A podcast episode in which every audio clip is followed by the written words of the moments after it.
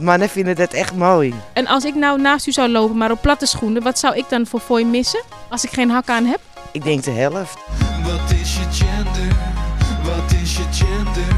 Je luistert naar Genderful World Podcast. In deze podcast gaan we voorbij hij, zij. Mijn naam is Zoë Papaikonomou, onderzoeksjournalist en podcaster.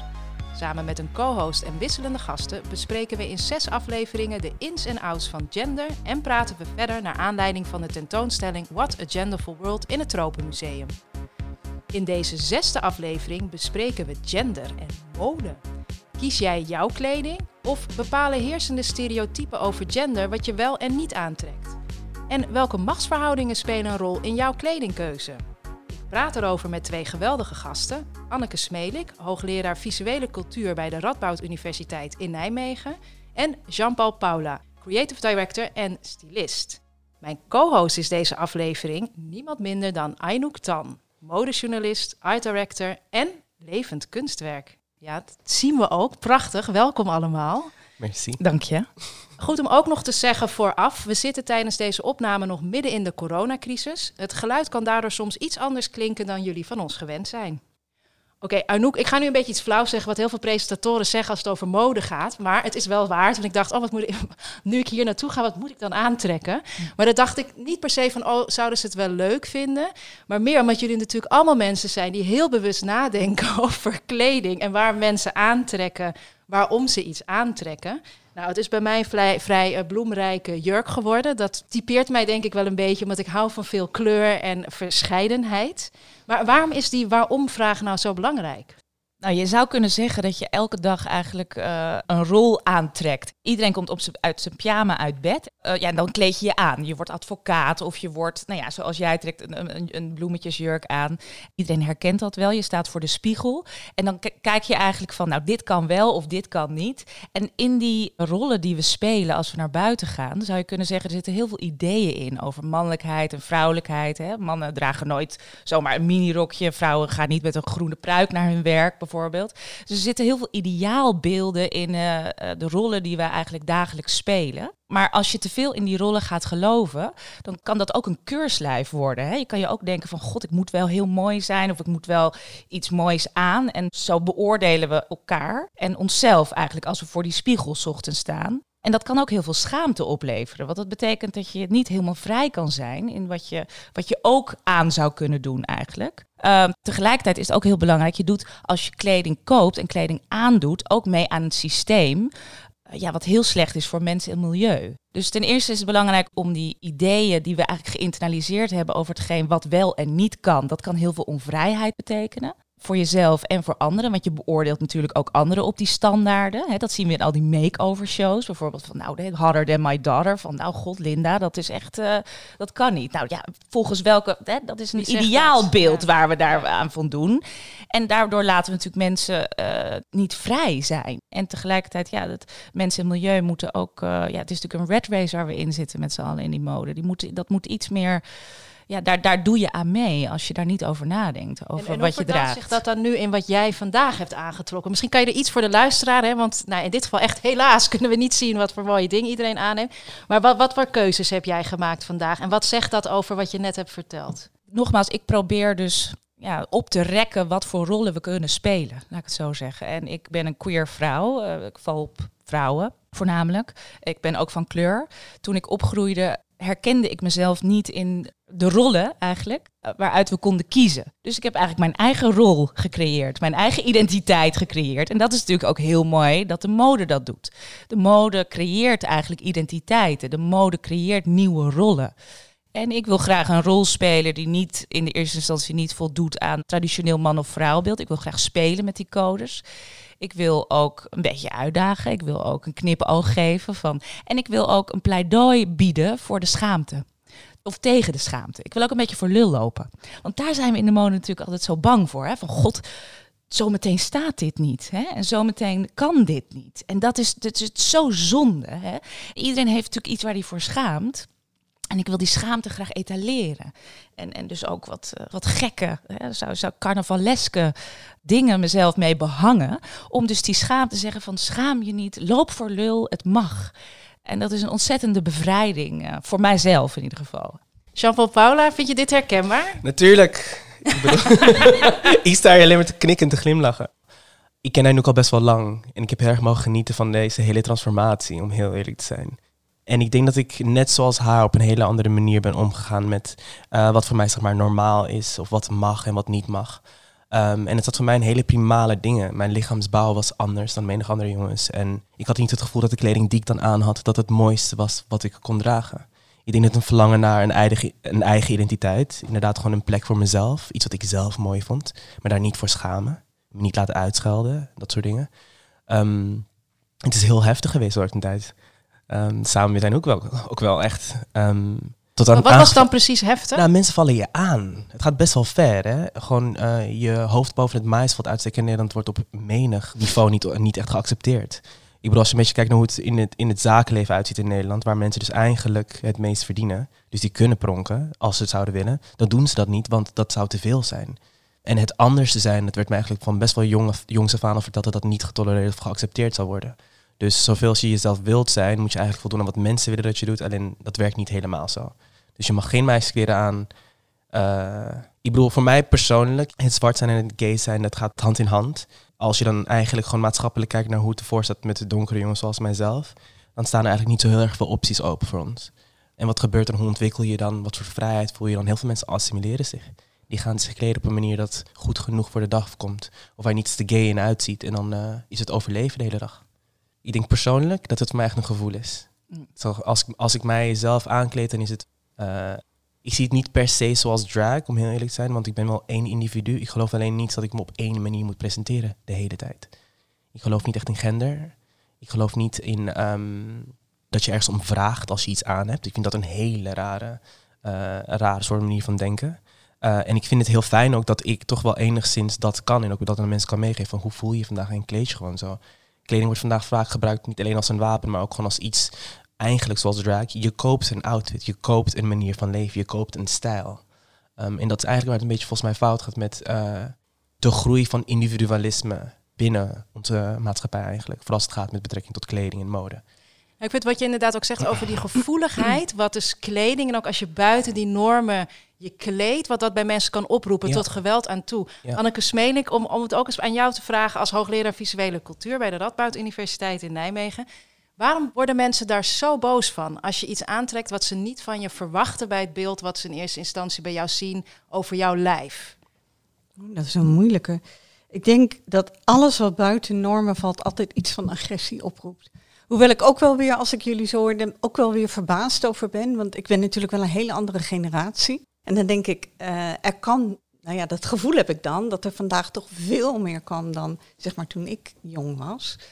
Begin jaren zestig uh, was het natuurlijk allemaal nog ja, jaren vijftig mentaliteit. Dus ja. echt heel opgesloten ook uh, in religie en, en klassen en weet ik wat. Dus, dus je hoopt dat dat toch in de loop van de afgelopen decennia echt veel opener is geworden. Dat er veel meer mogelijk is geworden.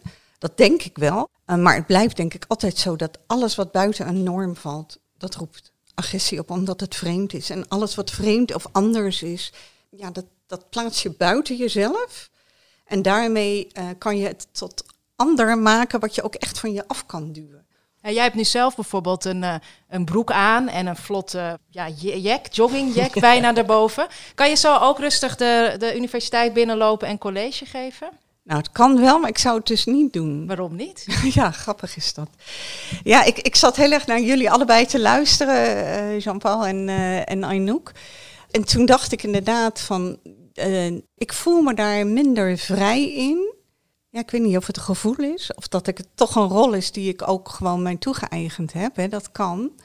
Dus ik heb wel trouwens dit jack aan, wat een beetje fluoriserend groen is. Maar ik zou het niet met een broek uh, doen. Dus dan heb ik een hele, uh, wel een designrok er weer bij, weet je wel. Dus ik, ik speel wel heel erg met uiterlijk. Kijk, ik zit natuurlijk in een hele saaie omgeving. Ik bedoel, het is, ik denk dat de wetenschappers zo, weet je wel, de slechtst geklede mensen ter wereld zijn. En dat is over de hele wereld zo, niet alleen in Nederland. En het saaist, want die zijn zogenaamd bezig met hun hoofd. Dus die besteden geen aandacht aan dat lichaam. En dan zie je ook hoe dingen dan zijn. Want als ik op de campus rondloop, bijna iedereen zegt altijd wat over hoe ik eruit zie. He, dus daar val ik weer op. En dan zie je de, de, ja, zeg maar hoe die gradaties zijn. Is dat voor jou veranderd? Want ja. toen jij kwam als hoogleraar, was ja. je een van de weinige vrouwelijke hoogleraren. Ja, was, uh, toen ik hoogleraar werd, was in tweeduizend twee, was nog maar zeven procent van de hoogleraren vrouw. Dus dan moet je je toch voorstellen dat je bij de opening van het academisch jaar met tweehonderd hoogleraren bent. En dat er dan veertien vrouwen zijn. En als ze er waren, want er waren er niet altijd, dan ben je er maar met tien en een zee van mannen. En ik kan me nog herinneren dat ik op een gegeven moment zelfs het eerste keer dat me dat overkwam, dat ik me bijna, dat het me bijna de adem benam. Weet je, ik ga er helemaal hoog van praten. Maar dat, nou ja, dat ik echt merkte van, oh, oeh, ik hoor hier niet. Weet je, want dan ben je in toga. En op dat moment had ik echt het gevoel, ja, ik weet niet of jullie die term kennen, maar ik draag nu de valles, weet je wel. Ik, ik draag nu, nee, serieus. Hè, je dat je echt een grote penis. Ja, ja da, nou ja, je bent daar dus, dus in, in die toga. Je, weet je, ja. Nou ja, dat was echt, ik voelde me een soort Uh, bedrieger, omdat je dan als vrouw die mannelijke positie inneemt op dat moment. Mm. Zo letterlijk. Ja. Nou, dus wat ik toen deed, um, zeg maar, zeg maar, die draag je niet zo vaak, die toga, maar um, zeg maar gewoon bij vergaderingen. Ik had heel vaak een colbertjasje aan, waarom? Omdat ik mijn borsten wil bedekken, want ik wilde, dat merkte ik op een gegeven moment bij college, het is niet leuk als er tweehonderd mensen naar je borsten zitten te kijken. Hè? Dus dan, dus die ging ik bedekken, maar ook dat ik ze dan wel knalrood of knaloranje of knalroze, zodat je weer wel opviel in die grijze mannenmassa. Weet je, dus, dus nou ja, zo heb ik daar toen mee gespeeld. En op een gegeven moment, uh, ik denk, ik weet niet of het met ouder worden was, of dat ik op een gegeven moment meer met mode weer bezig ging. Dat was natuurlijk ook, dat kwam ook pas later in mijn carrière. Toen ben ik me weer vrijer gaan kleden en ook weer vrouwelijker. Ik heb ook wel enorme bewegingen door mijn leven heen. Want um, ik ben ook biseksueel, maar nu al tweeëndertig jaar met dezelfde vrouw. En zeg maar, toen op een gegeven moment heb ik, ik heb me op een tijdje lang heel erg uh, geïdentificeerd met de lesbische beweging. Nou, en dan, dan heel erg, ja, drag en weet ik wat allemaal. Heel kort haar. En op een gegeven moment dacht ik, oh, nu zie ik er echt als zo'n cliché lesbo uit. Ja. Nou, toen ben ik, weet je, dus dan, dat je, en dat is denk ik wat Aynouk zo prachtig zei daarnet. Op zulke momenten zie je dat je ook in je eigen leven speelt met rollen. Nou, en op een gegeven moment rond, rond een bepaalde, zeg maar natuurlijk vijfentwintig, van achttien tot vijfentwintig, is die seksualiteit heel belangrijk. En toen ik hoogleraar werd, werd die professionaliteit eigenlijk belangrijker. En daarin ga je dan ook je kleding aanpassen. Ja. Het is inderdaad ook wel interessant om te zien dat als je dus in die bepaalde professionaliteit, dan laten we in dit geval de universiteit nemen, dat moet dan dus blijkbaar ook behoudender zijn. Terwijl, nou, Aynouk ziet er prachtig en heel Uh, kleurrijk uit. En dat zou, zou natuurlijk eigenlijk ook heel prima moeten kunnen, ja, als hoogleraar. Maar ja, ik, ben, tuurlijk, ja. ik ben overigens benieuwd, uh, Aynouk en Jean-Paul, ook voor jullie. Want jullie kennen die modewereld goed. Uh, Jean-Paul, jij zeker. Jij werkt er natuurlijk ook veel in. Uh, hoe jullie proberen die, die gendernorm te doorbreken. Wordt dat omarmd, uh, Jean-Paul? Ik denk dat het gemarket wordt. Jammer genoeg is onze industrie wel echt van het geld verdienen. Het gaat vooral voor schoonheid. Je verkoopt schoonheid. En ik denk dat seksualiteit, net zoals, ik bedoel, seks eigenlijk gewoon verkocht wordt, wordt onze gender ook echt wel te koop gesteld. L G B T Q A plus, en onze mooie vlag, die wordt vooral gewoon gebruikt als promotie om mensen naar binnen te halen om iets aan ze te verkopen. En niet per se om, de, om ons als groep echt te helpen. Is dat per definitie erg? Um, ja, vooral nu. We worden doodgemolken waar we bij staan. Ja. En we worden gebruikt als boegbeeld van het zogenaamd vrij, vrije wereld waar we dan in leven, wat niet echt zo is. Zou je daar een voorbeeld van kunnen geven, zeg maar, hoe dat gemarket in zijn werk gaat? Ik bedoel, als je kijkt naar wat gay pride eigenlijk echt betekent. Gay pride is net zoals eigenlijk als feministen, betekent, het betekent trots, pride voor iedereen. Voor iedereen. Hetero, lesbisch, het maakt niet uit, voor iedereen. Wat zo jammer is aan, aan, aan wat het betekent en hoe het dan uitgewerkt wordt, is dat het eigenlijk wordt het gemarkt als een mannenfeest. Dus alleen de gays hebben gay pride en niet alle andere mensen die op de lijst staan. Waardoor je dus inderdaad uh, eigenlijk gewoon een hele grote divide krijgt in een mannenwereld waar we al in leven. Dus de lesbische vrouwen worden buitengesloten, de trans mensen worden buitengesloten, de biseksuele mensen en alles wat er eigenlijk achter staat, min de witte mannen, die worden eigenlijk buitengesloten van wat dat is. Aynouk, herken je dat?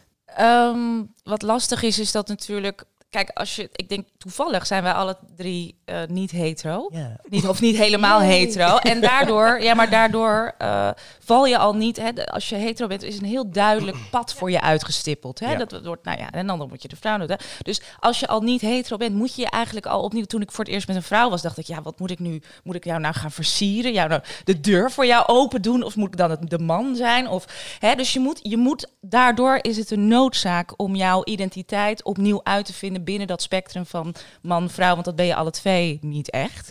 En wat inderdaad de mode natuurlijk heel erg doet, is nieuwe identiteiten neerzetten. En ze doen dat nu ook met uh, nou ja, de L G B T Q I community, ja. diversiteit. Hè. Daar lopen bladen nu een beetje mee te koop.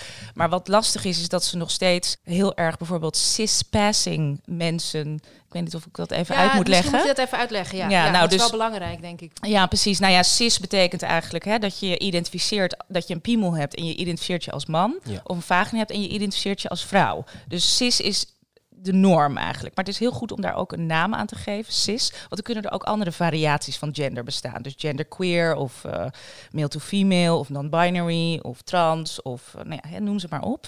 Facebook heeft namelijk tegenwoordig vijftig genderidentiteiten, wat ik heel ja. erg toejuich. Ja. Uh, maar wat je wel in de bladen ziet, is dat het nog steeds heel erg geëikt blijft. Dus bijvoorbeeld wel transvrouwen op een cover of zo, maar die zien er dan nog steeds heel erg als vrouw, als cisvrouw uit. Ja. Wat precies in dat huidige schoonheidsplaatje. Het blijft ja, nog klopt. heel erg binair. Ja. Dus die transvrouw moet heel erg op een vrouw lijken en andersom. Ja. En wat je bij een gay pride natuurlijk ook ziet, is dat bepaalde bevolkingsgroepen, ja, dat, het is toch een heel erg een witte mannenbolwerk. Ja. We leven natuurlijk nog steeds heel erg in een patriarchale samenleving. En dat zie je ook heel erg aan het voorbeeld van Anneke. Als jij status wil hebben, als we het hebben over unisex kleding bijvoorbeeld, of je wil een hoger successtatus hebben, dan passen vrouwen zich ook via kleding aan aan de mannelijke standaard. Het is nooit andersom. Hè? Dus mannelijkheid wordt in principe hoger gewaardeerd dan, dan vrouwelijkheid. Dan vrouwelijkheid. Ja. Ja, je uh, ziet dat heel duidelijk denk ik ook in als, als een uh, jong meisje, als die jongenskleren draagt, dan is het een tomboy, een beetje stoer. Precies. Maar als een jongetje een jurk gaat aantrekken, dan is dat ineens, uh, kan dat niet. De hel gaat open en ja, gaat branden. Ja, precies. Nee, en dat gaat. heeft ook echt met machtsverschil ah, ja. te maken. Hè? Ja, ja, ja, ja, ja. Dat, uh, dat genderverschil is natuurlijk op zich helemaal geen probleem. Het probleem is dat het een hiërarchisch en machtsverschil is. En daarin heeft Aynouk helemaal gelijk, dat je dan altijd ziet dat men zich aan die norm, aan die standaard aanpast. En dat was ook mijn voorbeeld van het Colbert. Want Colbert is natuurlijk echt uit, een, uit dat mannen. En dan kan je het helemaal vrouwelijk maken met tierenlantijntjes en kant en kleurtjes en weet ik wat. Maar het is natuurlijk geënt op een, op een uh, mannen-item uit die kledingkast. Wat mij altijd opvalt is dat, dat je dat nauwelijks doorhebt. Dat je je bijna ongemerkt dat vrouwen zich aan die norm zijn gaan aanpassen. Ja. Dus vrouwen kunnen broeken dragen. Maar op het moment dat je het omkeert... Uh, mijn, mijn studenten beginnen altijd een beetje van... ja, gender, gender, oh, daar zijn we al helemaal voorbij. Weet je wel? Maar op het moment dat ik zeg... nou, waarom dragen jullie dan, die mannen dan hier in de collegezaal geen rok? En dan... Weet je wel? En dus die omkering, dat maakt altijd het interessant om te zien hoe je daar uh, nog in vast zit. Ja, je weet ook dat het consequenties kan hebben als ja. ik het voor mezelf spreek. Ja. Ik weet gewoon, ik hou me daar niet aan, maar ik weet wel dat als ik in mijn vrolijke enorme gewaden binnenkom, op bepaalde plekken, je valt op, mensen vinden daar iets van, dat kan positief uitpakken, het kan ook negatief uitpakken. Mm-hmm. En het wordt snel geseksualiseerd ook. Mm-hmm. Ja, dat ja. is wel lastig om daar soms een middenweg ook in te vinden. Ik denk dat de middenweg vooral een wereld zou zijn waar we eigenlijk zouden begrijpen dat het verschil er mag zijn. Het idee van gender, vooral zoals wij die nu hebben, dat is, het is mega problematisch en het weerhoudt ons van een echt samen zijn, vooral in deze periode ook. Ik vind het heel, heel kwalijk dat verkrachting nog steeds wordt gezien op de manier dat het gezien wordt in de wereld. Dus niet alleen hier, maar overal. Het wordt gewoon behandeld alsof het niets is. En zo wordt er naar vrouwelijkheid gekeken. Ik ben vorig jaar drie maanden in Brazilië geweest. En in de drie maanden dat ik daar was, heb ik heel erg kunnen zien dat... ja, er worden daar waanzinnig veel trans mensen vermoord. Maar het hoogste death uh, rate, die ze, of moordgetal, uh, vermoord uh, cijfers die ze daar hebben, is domestic violence. Het is gewoon een gigantisch probleem daar met vrouwelijkheid. En toxic masculinity gemixt met het idee dat je met een vrouw gaat doen wat je wilt. Dat is een beetje hoe de wereld draait. Nou ja, de vrouw dus is... Te kijken ja. met mannen die dan niet volledig voldoen aan de volledige mannelijke standaard, worden vaak in hetzelfde vakje gestopt. En we mogen in elkaar geslagen worden of afgeranst worden, vermoord. Dat heeft ook met dat seksualiseren, denk ik, te ja. maken. Of dat jij net zei met je borsten. De vrouw wordt nog steeds vaak als object gezien. Ja. He, dus ja. de man kijkt en de vrouw is een... Uh, ja, waar de camera dan langs gaat, langs de benen. Die vrouw die dan uit zee loopt, de, de James Bond. En die wordt dan vanaf haar benen Hail tot Berry. haar hoofd. Uh, Hail ja. Berry wordt in dus, dus een vrouw is toch, toch nog steeds een soort object. Iets waar je wat mee kan doen. Die je bijvoorbeeld kan pakken als zij een kort rokje aan heeft. Hè, wat nog steeds natuurlijk gebruikt wordt. En daarom is die vrouwelijkheid op mannen ook zo problematisch. Ja. Omdat je dan ziet dat de vrouwelijkheid dus nog steeds die associatie heeft van object zijn. Ja. En de vrouwelijkheid aan zich moet in die zin gewoon uh, veel meer nog, nog echt geëmancipeerd worden. Oh ja. Maar mannelijkheid ook natuurlijk. Ja, ja, ja, ja. absoluut. Nee, absoluut. Ja, ja. Je hebt helemaal gelijk. Ja, nee, ja, nou ja, ja, ja, ja, nee, ik ben het echt helemaal met jou ook eens hoor. Nee, nee, nee. Maar, nee, nee. Wat ja. jij helemaal aan het begin zei, vond ik ook wel heel mooi. Dat je, we zitten zo vast aan die rollen. En dat wij drieën, omdat je toch een ander traject in je leven hebt afgelegd, hebben daar meer mee kunnen spelen. En, moeten uh, spelen. Uh, ja, moeten. Ja, noodgedwongen. Maar ja. goed, laten we het even positief, hè? Want dat is natuurlijk ook mogen. Ja, en ja. we leven wel in een maatschappij waarin wij dat toch relatief nog kunnen. Ja.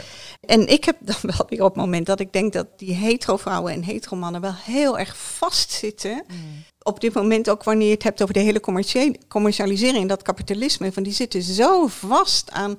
Ja, I shop, therefore I am. En, en dat je met die kleding daar uitdrukking aan geeft. En ik, ik vind dat die eigenlijk vrij vastzitten in hun rollen. Zowel die mannen lijken helemaal aan de top gegoten in dat Colbert-pak. Wat, nou ja, saaier kan het niet. Maar ook vrouwen, ik vind dat ze ook wel erg gebonden zijn aan een, aan een traditioneel soort, conventioneel soort sexy, sexiness. Waarvan ik denk, oh kind, hè? Er zijn op dit moment ook in Nederland natuurlijk modeontwerpers die echt wel proberen. En, en ja. stylisten en mensen zoals, zoals jullie. Die proberen daar verandering in te brengen. Bereikt dat dan ook die, die cis, hetero, man en vrouw? Of is dat toch echt nog een beetje een dingetje boven ergens in de chique modewereld waar dat plaatsvindt? Ik denk dat dat het heel veel te maken heeft met een modieuze opleiding hier. Ik denk dat heel veel mensen niet zo goed weten wat kleding is en wat je ermee kan doen. Anders dan wat er dus massa verkocht wordt. Mensen gaan de stad in, die zien een Primark, die zien een H en M, die zien een Jack and Jones. En denken, oh ja, dat is gewoon kleding, dat kan ik gewoon kopen. Dat is niks meer aan de hand. Dat wordt gewoon ergens gemaakt. Het zal allemaal, dat komt wel goed. Maar ik denk dat als je meer begrip toont voor wat er mogelijk is en wat er kan, ook de vrijheid krijgen om daarover te mogen nadenken. Ik denk dat dat veel meer zou openmaken. Maar wij hebben hier inderdaad een bepaald soort sec manier gevonden van, oh, dit is te doen. Dit heeft Jim Buckham aan, of weet ik veel welke, Justin Bieber. Dus dat kan. Dus daar doen we met z'n allen aan mee.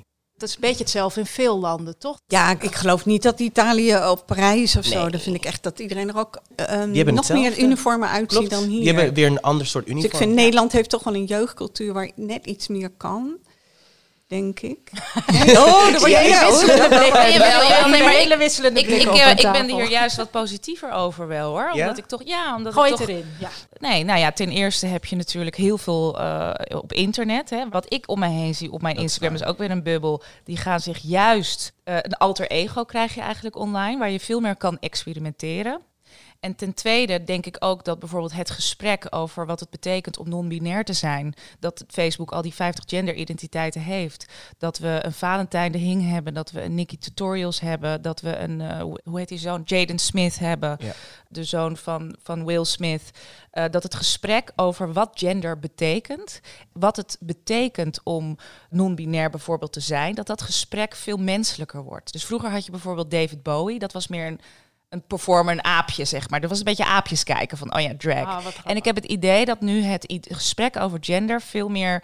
Hoe voelt dat dan? Wat is dat dan? Hoe beleef jij gender? Hè? Je hebt ook zo'n programma volgens mij over de, de, dat jongen willen meisje worden of andersom. Oh ja. Nou ja, goed, daar ja. valt ook veel op aan te merken. Maar ik heb wel het idee dat de non-binaire identiteit... André Pejic trouwens, voor de Hema. Ook een bekend transmodel die, ja. uh, die een grote campagne heeft gedaan. Met een B H. Oh ja. Ik weet niet, ja, hè? Ja, dat was ja. amazing. Kijk, dat zijn allemaal stapjes waardoor het non-binaire eigenlijk veel meer agentschap, zeggenschap krijgt. En ook veel meer bekendheid krijgt. En daardoor kan die mode, denk ik, zich wel aan optrekken op een bepaalde manier. Dat loopt natuurlijk altijd hand in hand, die maatschappelijke ontwikkelingen en hoe die modeontwerpers dat zien. En bijvoorbeeld bij ontwerpers als Maison de Vaux of Nina Moena, noem ik even een paar Nederlandse ontwerpers op, Sofie Hardeman, die benoemen dat helemaal niet meer. Het is gender, non, whatever. Die hebben ja. gewoon hun kleding ja, en, dat, ja. en dat plakken ze gewoon op hun ja. lichaam. Nee, maar dus komt ik het zie dan, ook wel... Uh, maar d- komt het dan aan bij de dingen. mensen, snap je?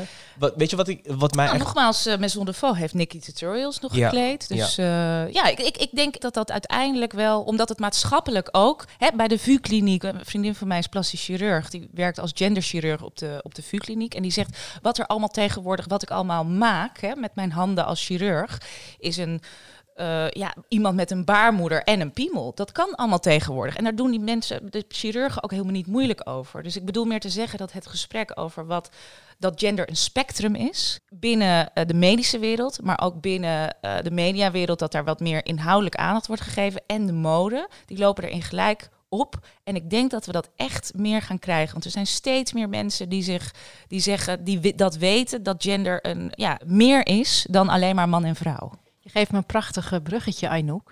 Want uh, mijn collega-verslaggever Finny Taylor, die is op de Dappermarkt gaan kijken. De buurtmarkt van het Tropenmuseum. Nou, wat mensen aan hebben, maar ze is er vooral over gaan praten. Over uh, gender en mode. Uh, we gaan eens luisteren hoe gender en mode daar in de markt ligt. Ik zag u lopen en ik dacht, nee, ik moet u even voor dit onderwerp spreken. Want u loopt namelijk in een kilt.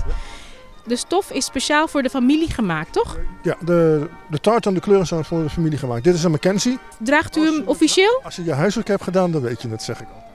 Nou, ik heb mijn huiswerk gedaan, dus ik weet dat er onder niks aan zit dan. Is het niet koud? Nee, het is wol. Het is ook niet, ik heb nooit... U draagt hem ook in de winter, maar ook zonder onderbroek? Ook zonder onderbroek, ja. Gewoon... Ja, het is toch koud? Nee, het is echt niet koud. Nee, niet. Nee. Ik geloof u meteen. In Schotland is het traditie, maar in Nederland niet. Kijken de mensen soms raar op als u met een kilt komt? Ja, ja, oh ja, ja. Ik, ik heb wel negen van het in ieder geval hele positieve opmerkingen. Van die jonge dames die dan denken dat ze even mijn kilt omhoog moeten doen. Nee, toch? Ja, kan, dat kan toch wel. Ik zeg, uh, trek jij je broek naar beneden nou nu? Nee, dat mag dat niet. Ik zeg, dan blijf je bij mij blijf je overal vanaf. Aukina, u heeft uh, roze nagellak en dat zie ik omdat u enorme hoge hakken aan heeft vandaag op de Dappermarkt. Ja, ik wel, ja.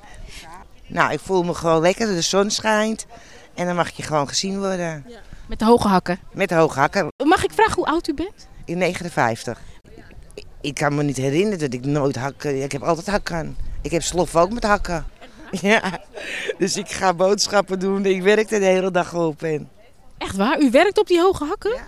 Dit is volgens mij echt tien centimeter, hè?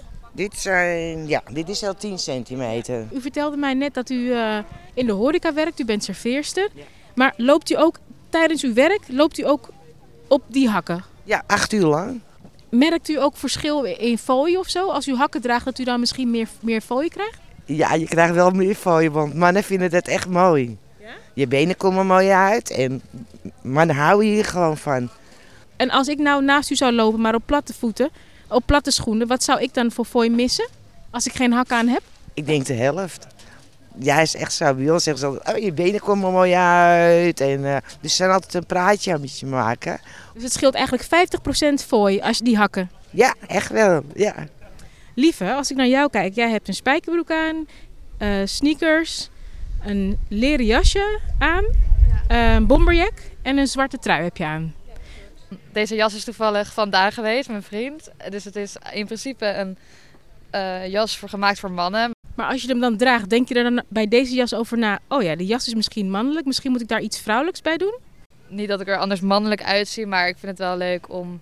als ik een losse broek aan heb en sneakers en een uh, bomberjack... om daar dan een iets vrouwelijker accessoire bij te dragen. Uh, ik vind het heel leuk als die van mijn kleding draagt. En ik heb ook wel veel, denk ik, niet per se stereotype mannelijke kleding. Geef ze een voorbeeld van drie kledingstukken. Gewoon leren laarzen, een vrouwen trenchcoat... en ik heb ook vrouwen zonnebrillen. Jij vindt het dus leuk als Lieve jouw kleding draagt. Maar zou jij ook haar kleding dragen? Ja, dat heb ik ook wel gedaan hoor, in het verleden. Ja, ik bedoel, ik heb geen rokje aan. Maar, uh... maar waarom geen rok?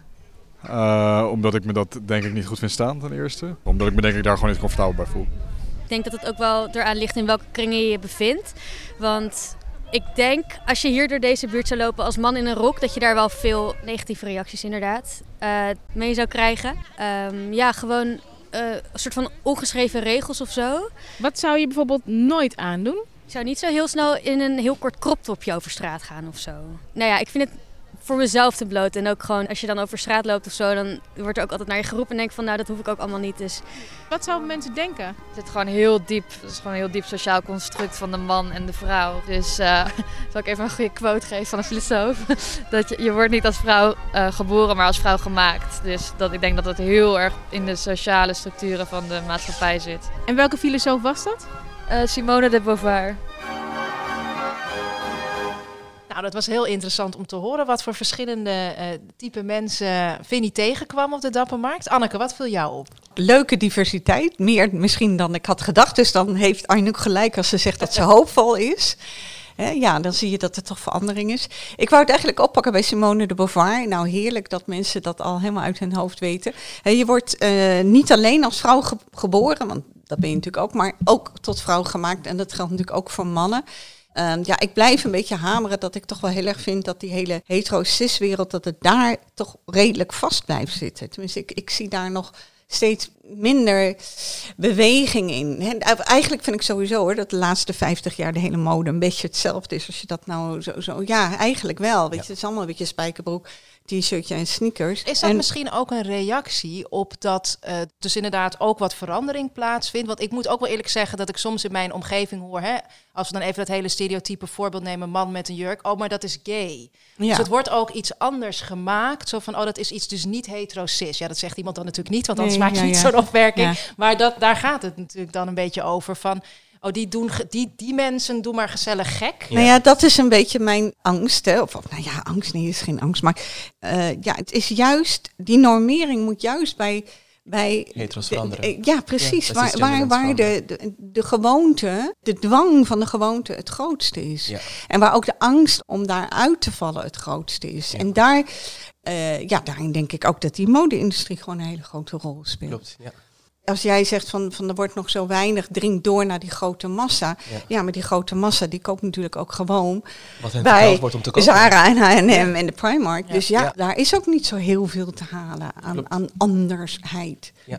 Wat viel jullie op, Aynouk, aan de reportage? Uh, nou Zag ja, je druk pennen? Ja, ik was even wat aan het opschrijven. Nou ja, uh, ik vond het laatste, dat, ik wilde nu al zeggen dat laatste meisje, maar misschien was ze dat helemaal niet. Vrouw. Ze had in ieder geval een uh, vrouwelijke stem. Vrouwelijke stem. Um, he, ook in taal is het volgens ja. mij heel belangrijk dat we wat minder binair gaan praten. Zaten, en ook ja. dat we wat minder aannemen dat iemand met een vrouwelijke stem ook meteen een vrouw is. Ja. Um, dus deze per, laatste persoon had het over ongeschreven regels. Nou, dat is precies wat ik aan het begin probeerde uit te leggen. Er zijn natuurlijk ontzettend veel ongeschreven regels. Er mag vaak meer niet dan wel. Hè? Dat in de mode geldt eigenlijk, uh, dat geldt eigenlijk denk ik daar. Nou, nou ja, en dat bevestigt ook toch wel een beetje mijn punt. Ja, ik weet niet uh, waar deze reportage of waar je die mensen vandaan had. Volgens mij was het heel toevallig. En uh, is het toch al iemand die dan Simone de Beauvoir kent. Dus dat vind ik heel hoopvol. En wat ik ook mooi vond is, ja, die man met die kilt, dat vind ik wel grappig dat vrouwen dan gelijk onder zijn kilt willen kijken. En dat bevestigt ook een beetje dat idee van als je een rokje aan hebt, dan heb je dus iets vrouwelijks. En dan mogen mensen jou ja, pakken. Dan mogen ja. mensen jou aanraken. Ja, ja. Dan mogen ze mensen jou...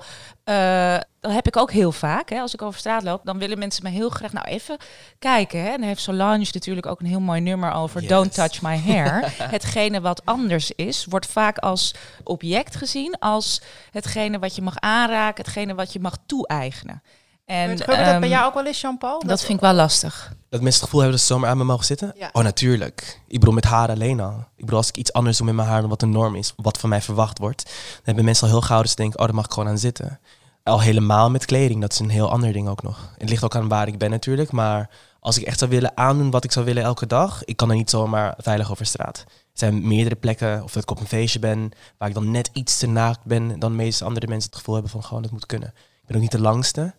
Dus af en toe dan sta ik op een feest, het is best wel heftig. Het kan heel intens zijn. Ja. Ja, en misschien ook wel belangrijk om erbij te betrekken. Maar het maakt dus, als we het hebben over lichamen en welke lichamen welke kleding kunnen dragen, maakt het natuurlijk ook uit wat voor kleur een lichaam heeft. Ja. Dat is natuurlijk iets waar jij je ook vaak over uitspreekt. Kan je daar iets over uitleggen? Wat daar het verschil um, tussen is? Ik geloof niet per se dat bepaalde lichamen niet bepaalde kleding aan kunnen. Um, maar als een persoon van kleur denk ik dat er... Um, besef zeg maar dat heel veel mensen eigenlijk alleen maar dealen met racisme. Dus niet eens alleen uh, met racisme en dan homoseksualiteit. Dus stel je bent een cisgender persoon, je bent een man of een vrouw. Er wordt iets van jou gevraagd door de maatschappij. En veel mensen willen eigenlijk gewoon daaraan voldoen omdat ze geen gezeik willen of geen problemen. Dus heel veel mensen met mijn kleur die kleden zich af om niet op te vallen. Om geen discussies te voeren, om ervoor te zorgen dat mensen niet aan je willen zitten. Om niet seksueel um, aangerand te worden. Er zijn zoveel redenen waarom een zwarte vrouw of een zwarte man zich anders kleden. Om gewoon maar goed voor de dag te komen. Of niet in een hokje gestopt worden met alle mensen die tegengehouden worden bij de douane. Uh, mensen denken hier echt over na. En er wordt er ook een beetje met de paplepel ingegoten. Mijn ouders hebben heel vaak echt wel aangegeven van zo wel en zo niet. Ook door middel van de kerk. Maar um, tel er wel op dat je gay bent. Het is een hele andere, um, het wordt een hele andere samensmelting. Lesbische vrouw is natuurlijk ook anders weer als het bij ons gaat. En laat staan als je trans bent. Het heeft dan ook heel veel te maken met waar je vandaan komt. En of je op een plek bent waar je geprivilegeerd genoeg bent om zoals mij eigenlijk enigszins nog eigen vrijheid en eigen ontwikkeling te kunnen leven. Want die luxe die hebben we niet allemaal. Ik blijf dit benoemen. Nederland is echt een heel klein land. Um, rechten voor mensen zoals ons hier aan tafel zitten zijn echt in meerdere plekken in de wereld niet goed dan wel. Wij zijn niet veilig overal. Wij, kunnen, wij moeten nadenken over waar wij op vakantie gaan. Kun je je partner daar vasthouden? Mag je je partner kussen? Ieder van ons die hier aan tafel zit maakt hetzelfde mee. En taal, daar dan bij op dat je dan... Nou, het zijn twee dames hier bij mij zitten. Um, dat tel je er ook bij op. Net als ik erbij op tel. Ik ben bruin, ik ben gay. Ik wil graag mijn vriendjes hand vasthouden. Waar kan ik naartoe? Waar ja. ben ik veilig? Wat trek ik aan? Ja, wat ja. trek je aan? Want ik ja. vind, ik ben helemaal ook met, voor het hoopvolle hoor, Aynouk. Maar het is ook wel, als totally. ik re- realiseer me ook dat ik met jullie praat, we dus niet vrij kiezen nee. wat we aantrekken. Nee. Denk er maar even ja. voor na. Ook gewoon, nee, maar gewoon voor jullie eigen veiligheid. Zouden jullie alles aan kunnen en dan het huis uit kunnen gaan? Gaan wat jullie willen doen de hele dag en nee, nee, ja, veilig? Ja. Ik heb een vrouwenlichaam, ik kom een vrouwelijk voorkomen. Daardoor ja. kan ik meer aan dan een, bijvoorbeeld een man. En volgens mij heeft elk lichaam, als, zoals die persoon het op de tape op de markt had over ongeschreven regels, bij elk lichaam... Uh, hebben bepaalde associaties. Hè, dus je moet het ook, als je het over mode hebt, moet je het ook over lichamen hebben. En over uh, de hiërarchieën in waarden die er eigenlijk in zitten, ja. denk ik. En ja, dat moeten we ook onderkennen. Dat, dat over de catwalk bijvoorbeeld, of over, als we het weer over mode hebben, de mensen van kleur die zijn daar gewoon niet gerepresenteerd. Ja, ja dat, is, dat is natuurlijk... Hè, dus als je een witte vrouw of witte man hebt, heb je veel meer mogelijkheden om je gek aan te kleden. Omdat je al het privilege hebt van het wit zijn en valide zijn. Ja. Of hetero ja. zijn of cis zijn. Hè, dus ik denk dat dat heel belangrijk is om ook naar te kijken. Ja. Je zit natuurlijk heel erg over intersectionaliteit te ja. praten als je het hierover ja. hebt. Uh, want dan denk ik, ja, we hebben eigenlijk wel lesbische ministers en homo-ministers gehad. Weet je, dat eigenlijk dat makkelijker is... Ja.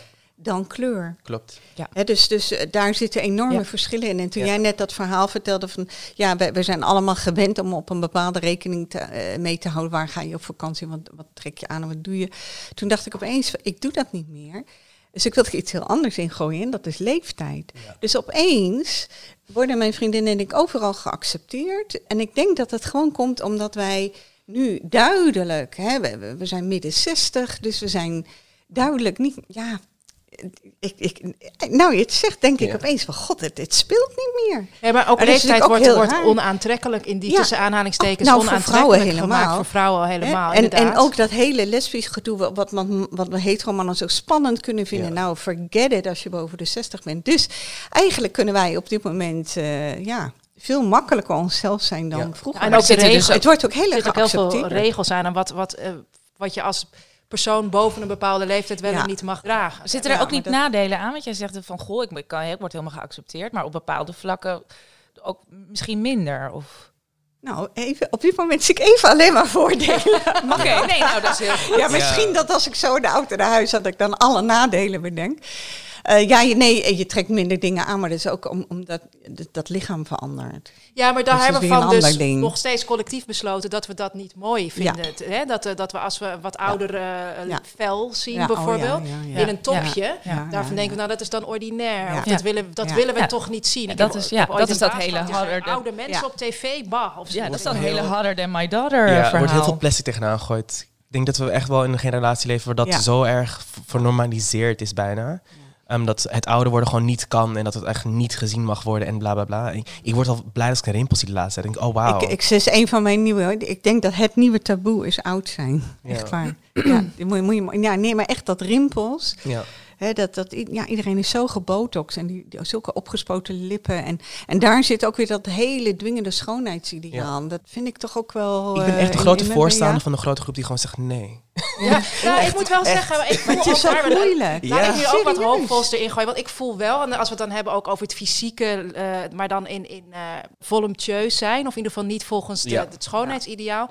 Ik merk wel met mezelf, ik ben nu achtendertig... maar met twintig jaar geleden was ik er eigenlijk veel meer mee bezig. En dacht ik, was ik eigenlijk altijd... alleen maar ik ben te dik, want ja, dat is wat ik zag. Ja. En nu denk ik alleen maar, wat ben ik toch eigenlijk prachtig. Nee, maar, en wil ik het ook laten zien, zeg maar. En ja, heb ik ook helemaal geen goed. zin meer in dat gezeur erover. En dan denk ik, bil heb ik, bil nee, moet er zijn. Dat, ik heb... Die vrijheid, dat soort geluk zou dus ja, eigenlijk iedereen moeten kunnen hebben. En juist graag ook in die puberleeftijd, als ja. het even kan, want die is al... Ja, ja maar ja, dan ben je zo onzeker. En nee, dan ben je zo, en dan zoek je nee, op maar dan zo... scheelt het wel, als je niet de hele ja. tijd... Als je dus ook eens mensen ziet op al die fronten, of het nou qua omvang of kleur, of die op je lijken en wat gevierd gevierd wordt, ja. inderdaad. Ja. Ja. En wat gevierd was als zijnde mooi. Als jij, Anneke, Absoluut, jezelf terugziet, ja. mensen van boven een bepaalde leeftijd, dat het gevierd wordt als iets moois, ja. en niet als iets, wat jij inderdaad zo mooi zei, Jean-Paul, als een soort stempel, oh, we hebben nu een wat ouder iemand, hebben we dat vinkje ja. ook weer gehad ja. uh, op de voorkant van Vogue, ik zeg maar wat. Dat, dat zou echt ja. mooi zijn. Ja. Ook gewoon openere ja. gesprekken. Ik bedoel, ik zou heel fijn, graag gesprekken met oudere mensen over seks. Leer me iets nieuws.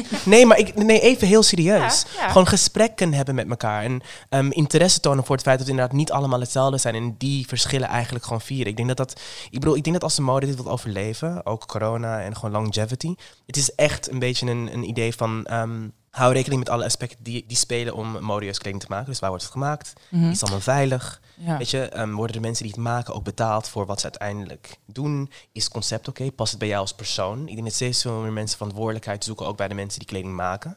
Dus ben je een Dolce en Gabbana, anti-gay en van alles nog wat anti-Chinees of wat dan ook. Um, daar moet je gewoon voor opdraaien. Ja. Je, je kunt niet meer te koop gaan staan met heel groot D N G en niet weten wat daar ook achter staat. Mm. Dus ik ben heel erg benieuwd of we het nu allemaal weer zelf gaan maken, onze kleding. Omdat we dus niet echt meer het huis uit kunnen, wat geweldig zou zijn. Um, of dat we het veel kleinschaliger gaan doen. Dus inderdaad naar één persoon waarvan je denkt, daar lukt het, daar is het mooi. Begrip dan wat je aan hebt, want je gaat niet meer veel kopen. Uh, ik noem dat echt een ideologie. De ideologie van vandaag is dat je Uh, aantrekt, door, door hoe je je kleedt, hè, dat moment waar jij het over had, van 's ochtends je komt uit bed en je gaat je aankleden, je staat voor de spiegel en je denkt, welke rol kan ik vandaag aandoen? Dat mensen serieus denken, dat ze daar een hele eigen, authentieke keuze in maken. Ja, je begint al te lachen. Hè, maar, maar echt van, ik druk mezelf uit zoals ik ben. Nou, en dan sta ik voor een zaal en zeg ik, sorry, maar jullie zien er allemaal hetzelfde uit. Nou, dan, dan raken ze allemaal overstuur en dan gaan ze protesteren. Nee, we zijn allemaal anders. Nou, laat me. Ik zie het niet. En dat zit dus zo diep bij mensen, dat ze ervan overtuigd zijn dat zij authentiek keuzes maken. Ik zeg maar, waar maak jij authentiek die keuze? In H en M of in de Primark of waar? Weet je, of online, hè, dat doet er dan niet toe. Ja. En daarom vind ik het een ideologie, want blijkbaar heeft... heeft die hele marketing ervoor gezorgd van jij, uh, shop. Hè? En dan krijg je, nou ja, dit geweldige nou, leven. Precies, dat een die geweldig ook leven. En, dan, ja. uh, en dat we daar zo in meegaan. En we herkennen het allemaal. Ik heb toch ook, als je een rotdag hebt, dan wil je gaan shoppen en iets leuks. En dan voel je je weer beter. ja. uh, en daarin denk ik dat we veel meer onderdeel zijn van zo'n kapitalistisch systeem dan we wat, wat, aan onszelf willen toegeven. Wat ja. ik daar heel moeilijk... En die rollen liggen daarin vast. Dus weet je, om daar aan te gaan zitten morrelen. Wat ik daar heel moeilijk en ook misschien ja. wel gevaarlijk aan ja. vind, is dat je tegenwoordig koop je dus, hè, just be yourself. Ja. Dus je koopt eigenlijk Precies. jezelf. Je koopt ja. jezelf. Wat ja. ik Wat ik een hele... Want soms denk ik echt, ja, misschien ben ik dat wel. Hè? Ik krijg een beetje een identiteitscrisis door. Ja. Dus het kapitalisme is eigenlijk zo ver... Hè, of de slogans is zo ver doorgedrongen... dat je dus denkt dat die spijkerbroek... waar gaten in gemaakt zijn met bleekmiddel... dat dat dan jezelf zou zijn. Ja. Maar tegelijkertijd wil ik ook mensen niet ondermijnen in hun keuzes. Hè? Dus, dus ik vind dat een hele moeilijke balans. Aan de ene ja, kant... maar je kan wel een bewustwording teweeg brengen. Ik heb op een gegeven moment gewoon advertenties verzameld... Precies, be authentic, be yourself. Weet je wel, hè? Nou, en als je er tien achter elkaar laat zien, dan gaat zo'n zaal of van studenten echt lachen. Ja. Dan zien ze ook wel, oh ja, oh ja. En het is natuurlijk heel moeilijk, want hoe meer vrijheid je hebt, hoe moeilijker ja. het is om te bepalen wie je Klopt. zelf bent. Klopt. En wij ja. zitten hier eigenlijk met z'n vieren op te roepen nog meer vrijheid, want ja. we willen... Hè, dus, nou maar... nee, want nee, want als je dan zegt jezelf, ja. dat is het hele paradoxale ervan. Want ze zegt jezelf, maar... Jezelf ziet er dus op een hele duidelijke manier, op één manier uit. En dat is namelijk ja. zo'n spijkerbroek met zo'n ja. t-shirt... en dat Mark Rutte hem geen ja. stropdas meer om heeft. Ja. Dat is dan jezelf. Ja. Maar tegen mij zeggen mensen heel vaak... waarom ben je niet gewoon jezelf? Ja. Snap je? Maar dat is ja. dus dat, dat ja. spijkerbroek met die t-shirt. Of als ik in ja. een soort, weet ik veel, vuilniszak over straat moet lopen... dan zeg ik, nou, doe dan niet zo overdreven, weet je. Dus maar dan dus denk ik, maar dit is mezelf. Is. Dus ja. wat moet ik dan nou nog meer zijn? Ik vind dat wel een heel interessant iets... dat het authentieke eigenlijk, dat je ja. dat dus... koopt. En dat dat ja. allemaal op ja. dezelfde manier ik bedoel, dus als uitziet. Het, als het gemaakt is van het merkje, uit de juiste fabriek komt en de juiste handen hebben aangeraakt, is het van dat merk. En dan heb je gewoon die authenticiteit gekocht. Ja. Daarom kosten die schoenen zevenhonderd euro ja. of twaalfhonderd euro. Het zal ja. wel. Maar dat staat wel heel ver af van dat mensen het besef hebben dat ze ook geproduceerd worden. Oh, natuurlijk. Ja, ja, ja, en authentiek ja. is ja. vaak inderdaad, want wat jij zegt net, Jean-Paul, ook heel duur. Ja, want ja, ja. dat zijn exclusieve, ja. weet ik veel, schoenen. Ik bedoel, daar, dat is de reden waarom die goedkope ja. plastic zo duur is. Ja. Wij gaan... Uh, naar de volgende reportage. Want het is tijd dat we gaan luisteren naar twee jeugdige buren van het museum. De negenjarige tweeling... Kelvin en Melvin. Iedere keer bespreekt verslaggever Finny Taylor met hen een object uit de tentoonstelling What a Genderful World. Dit keer heeft Finny een foto meegenomen van rapper Young Thug, die op de albumcover van Jeffrey verscheen in een indrukwekkende creatie van Alessandro Tricone. Wat zien jullie in deze foto? Ik zie iemand. Ik kan het, haar gezicht niet zien, want ze heeft een helemaal zwarte masker. En ha- zwarte handschoenen. Ze heeft een hele lange jurk. Met een sensei hoed of zo. Of een paraplu, ik weet het niet.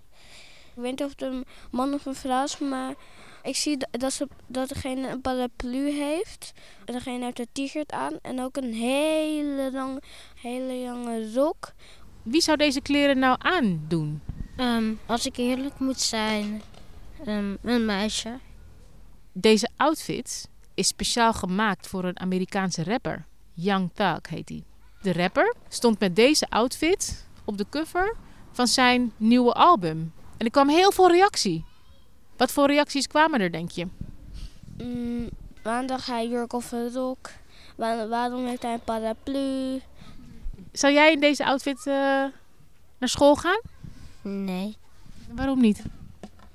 Omdat soms worden anderen uitgelachen en ik wil niet voor schut staan.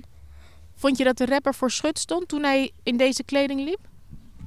Ja, want heel veel mensen vonden het gek dat hij in dat soort kleding uh, liep. Dus ik ga het gewoon niet doen. Ik denk dat hij er gewoon niks meer aantrekte. Ja.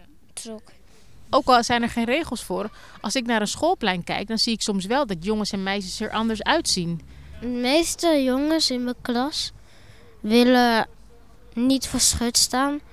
Ze willen nooit jurken aan. Of ze willen nooit als een meisje gedragen.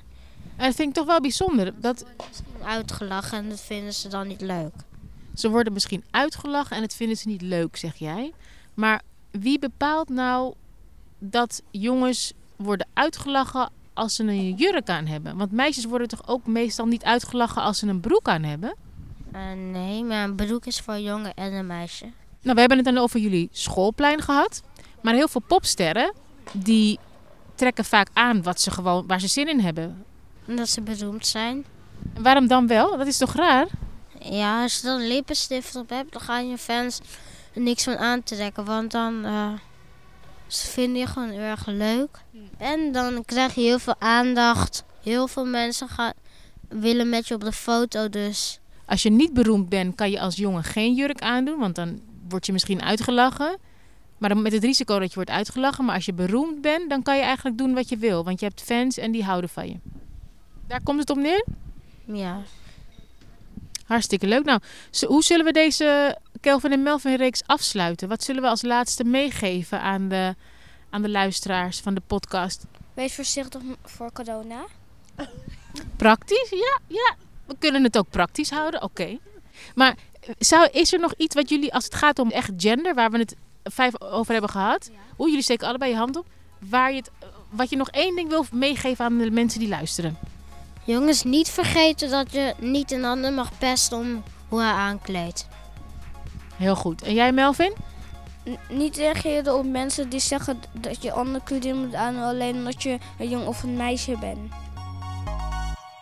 Nou, dat waren wel hele lieve tips ook van Kelvin en Melvin. Heel fijn, Kelvin en Melvin, dat jullie zes keer zulke leuke dingen wilden vertellen aan ons. Daar zijn wij jullie uh, en de luisteraars heel dankbaar voor. Uh, Jean-Paul, mag ik jou als eerste vragen? Wat vond ja, je ervan? Wat viel het je was op? Heel cute, het was heel leuk. Um, ik vind het altijd heel bijzonder om te horen hoe kinderen eigenlijk ook gewoon gevormd worden door onze uh, maatschappij, zonder dat wij dat eigenlijk gewoon heel goed weten. Wat je natuurlijk vooral eigenlijk hoort bij deze twee boys is dat zij um, wel al gevormd zijn op hun negende jaar.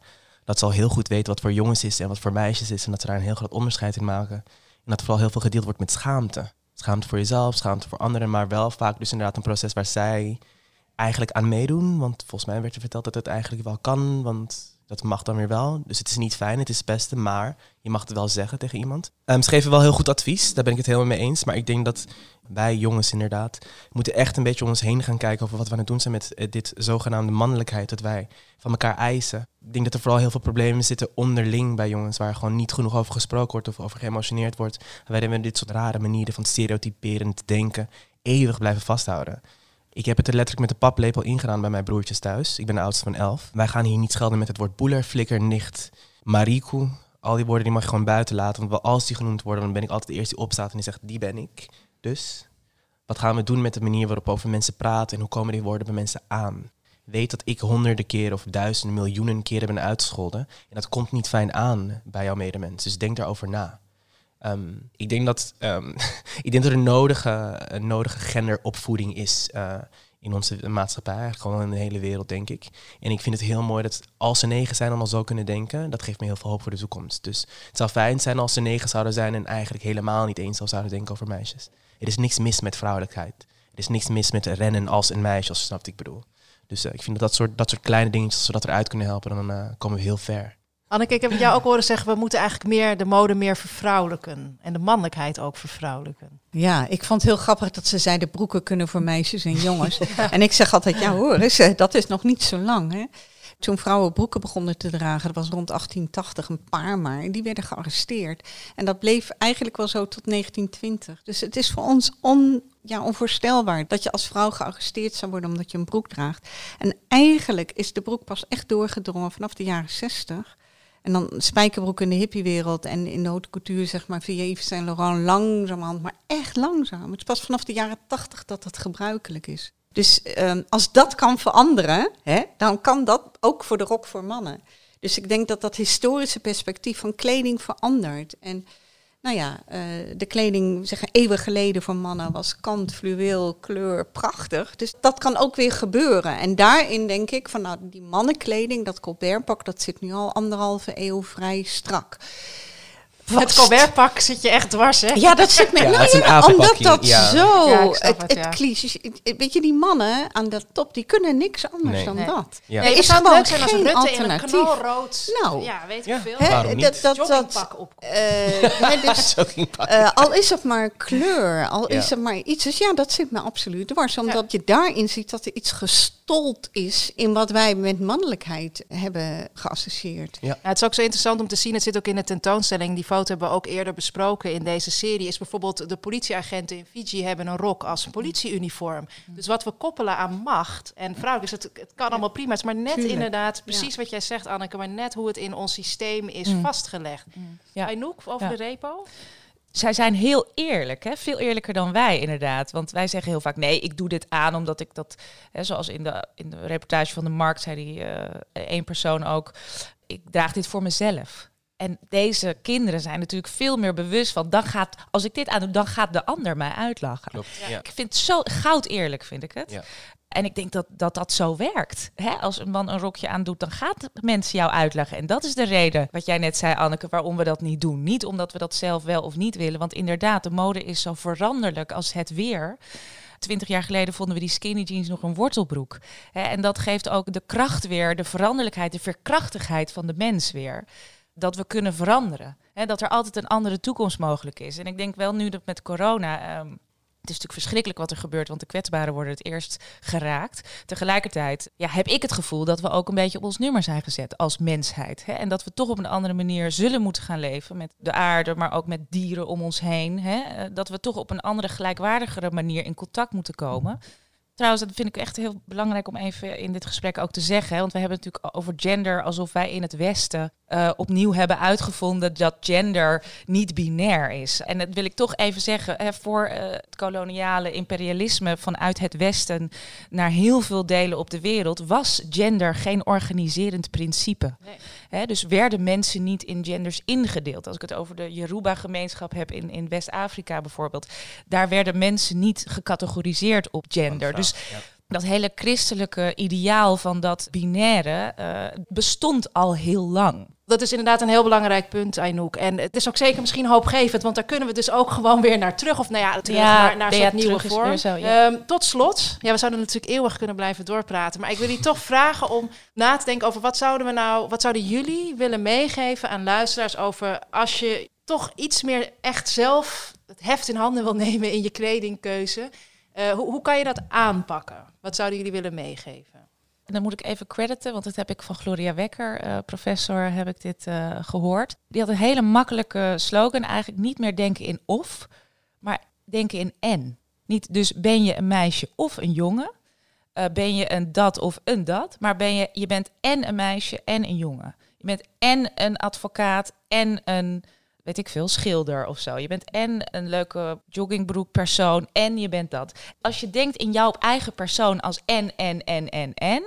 dan hoef je dus niet iets los te laten om te verruilen voor iets anders. Nee, je bent het allemaal. Mooi. Nou zeg, nou god, dat is toch heerlijk. Dat je met iets meer kan spelen en dat er niet één authentieke kern is... maar dat er een diversiteit aan zijn bestaat. En volgens mij heeft Anneke dat in een andere lezing ook heel mooi worden genoemd. He, dus niet ik ben, maar ik word. Ik ben altijd in wording.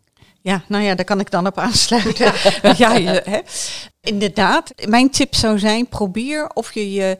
wat je heel erg als identiteit ervaart, om dat als iets vloeibaars te zien. Dus dat komt helemaal overeen hoor, met wat Aynouk net zegt. Wat je heel zacht in beweging kan zetten. Want verandering is nooit die hele grote stap. Maar stapje voor stapje. En dan sta je voor die spiegel 's ochtends en denk je, nou misschien kan ik nou een beetje vloeibaar een andere kant op. En dan kun je stapje voor stapje, en ik zou vooral zeggen, meer kleur, meer kleur, meer kleur. Jean-Paul? Oké, okay, mijn grootste fantasie ever is om een inloopkast te hebben. Ik hoef geen ring als ik ga trouwen, geen horloge, geen auto. Ik wil een hele grote kast. Zodat ik de hele dag kleren kan uitdoen en aandoen en uitdoen en aandoen. Het is letterlijk vallen en opstaan. Ik denk dat ik nog nooit iets gekocht heb wat ik zelf lelijk vind. Alleen maar dingen die mooi zijn, zoals die nog wel in mijn hoofd. En ik heb altijd alles aangedaan en aangeprobeerd. En toch maar wel de straat op in deze outfit. En met vrienden afgesproken. En een veilige space gemaakt waar dat in kon. Ik denk dat dat heel belangrijk is. Ja, als ik even mag aanvullen, want wij kennen elkaar natuurlijk al heel lang. Het is ook niet makkelijk. Nee. Het is niet makkelijk. Misschien nee. moet je niet onderschatten dat als je iets anders wil... dat je daar ontzettend oncomfortabel eerst bij gaat voelen. En dat, dat wij ook elkaar hebben geholpen... of ja. mensen om ons heen hebben gezocht die dat aanmoedigen. En ja. zeggen van, hè, dus een soort safe space moet je eigenlijk hebben, creëren. Ja. Waarin je zegt, ja, het mag, het kan. Laat je vetrollen zien, laat die buik zien. Hey, je hebt niet zoveel, uh, je hebt een paar rimpels. Nou en, weet je wel, je bent fantastisch. He, in al je onvolmaaktheden heb je mensen om je heen nodig die dat tegen jou zeggen en die ja. jou de moed geven. Want alles anders, alle reclames, alle bladen, alle tv-programma's, die zeggen het tegenovergestelde. Ja. De woorden dus, uit mijn mond, Aynouk. Dus daarom zeg ik, je bent fantastisch. Hè? Je rolt zo naakt uit dat bed en je bent geweldig. En het is leuk, maar het is niet makkelijk om schaamteloos te hoeven nee. zijn, omdat je zo geïnternaliseerd ja. bent met van die stemmen, die kritische stemmen die zeggen, dit is niet mooi, dit is wel mooi, dit mag niet, dit mag wel. Dus ik hoop dat mensen zich bewust worden van al die stemmen die ze in hun hoofd hebben. En ze hup, zo uit het raam kunnen gooien. Anders bellen ze ons. En dan zeggen wij, misschien moeten wij gewoon een bandje inspreken van... Nou, you kan look het. Je amazing today, honey. Je bent dat, zo dat mooi. Hele zachter, you look amazing. Ja, je bent fantastisch. Oh ja, dat zijn we allemaal inherent. Altijd. Wie dan ook nu zit te luisteren, dat ben jij. Het maakt helemaal niet uit wat je aan hebt. Nou, sowieso moeten deze laatste twee minuten gaan we gewoon op repeat ook opnemen. Hè? En, en dat kan je dan ook bijvoorbeeld, of ook als je van hardlopen houdt of iets anders van sport, kan je het ook opzetten. En dan, het is toch ja. bijna jammer dat we niet zien, konden zien hoe leuk jullie er ook, zeg maar zo, bij, gewoon, het werd er echt uitgegooid. Ik vind het ook fantastisch. Lekker opstaan elke ochtend en eerst tegen jezelf zeggen, wat zie je er goed uit. Ja. Nog voordat ja. alles erop zit. Met dat lichaam, ja. wat je ook hebt. Je hebt he- het lichaam is een geschenk. Ja. Zoals nee. RuPaul altijd zegt, if you can't love yourself, how in hell are you gonna love somebody else? Precies. Ik denk dat dat heel belangrijk is. Maar dat is moeilijk, dat is iets ja. wat, we, wat we opnieuw moeten leren, zelfliefde. Dat is ja. niet makkelijk. Heel mooi. Dank jullie ontzettend dat jullie uh, wilden meepraten hierover vandaag. Anneke Smelik, uh, Aynouk Tan en Jean-Paul Paula, heel erg veel dank voor jullie inzichten, ervaringen en wijze woorden. Natuurlijk ook veel dank aan collega Finny Taylor en het team van het Tropenmuseum, Marcelina Lee en Rikst Hulshoff-Pol. En natuurlijk ook aan jullie luisteraars, blijf nog even hangen voor een speciale korting op de tentoonstelling. Dit was Gender en Mode, de zesde aflevering van Genderful World Podcast. Wil je meer weten over de podcast of over de tentoonstelling What a Genderful World? Ga dan naar de website van het Tropenmuseum. En wil je met vijftig procent korting naar deze gendervolle tentoonstelling? Gebruik dan de kortingscode podcast op tickets punt tropenmuseum punt n l.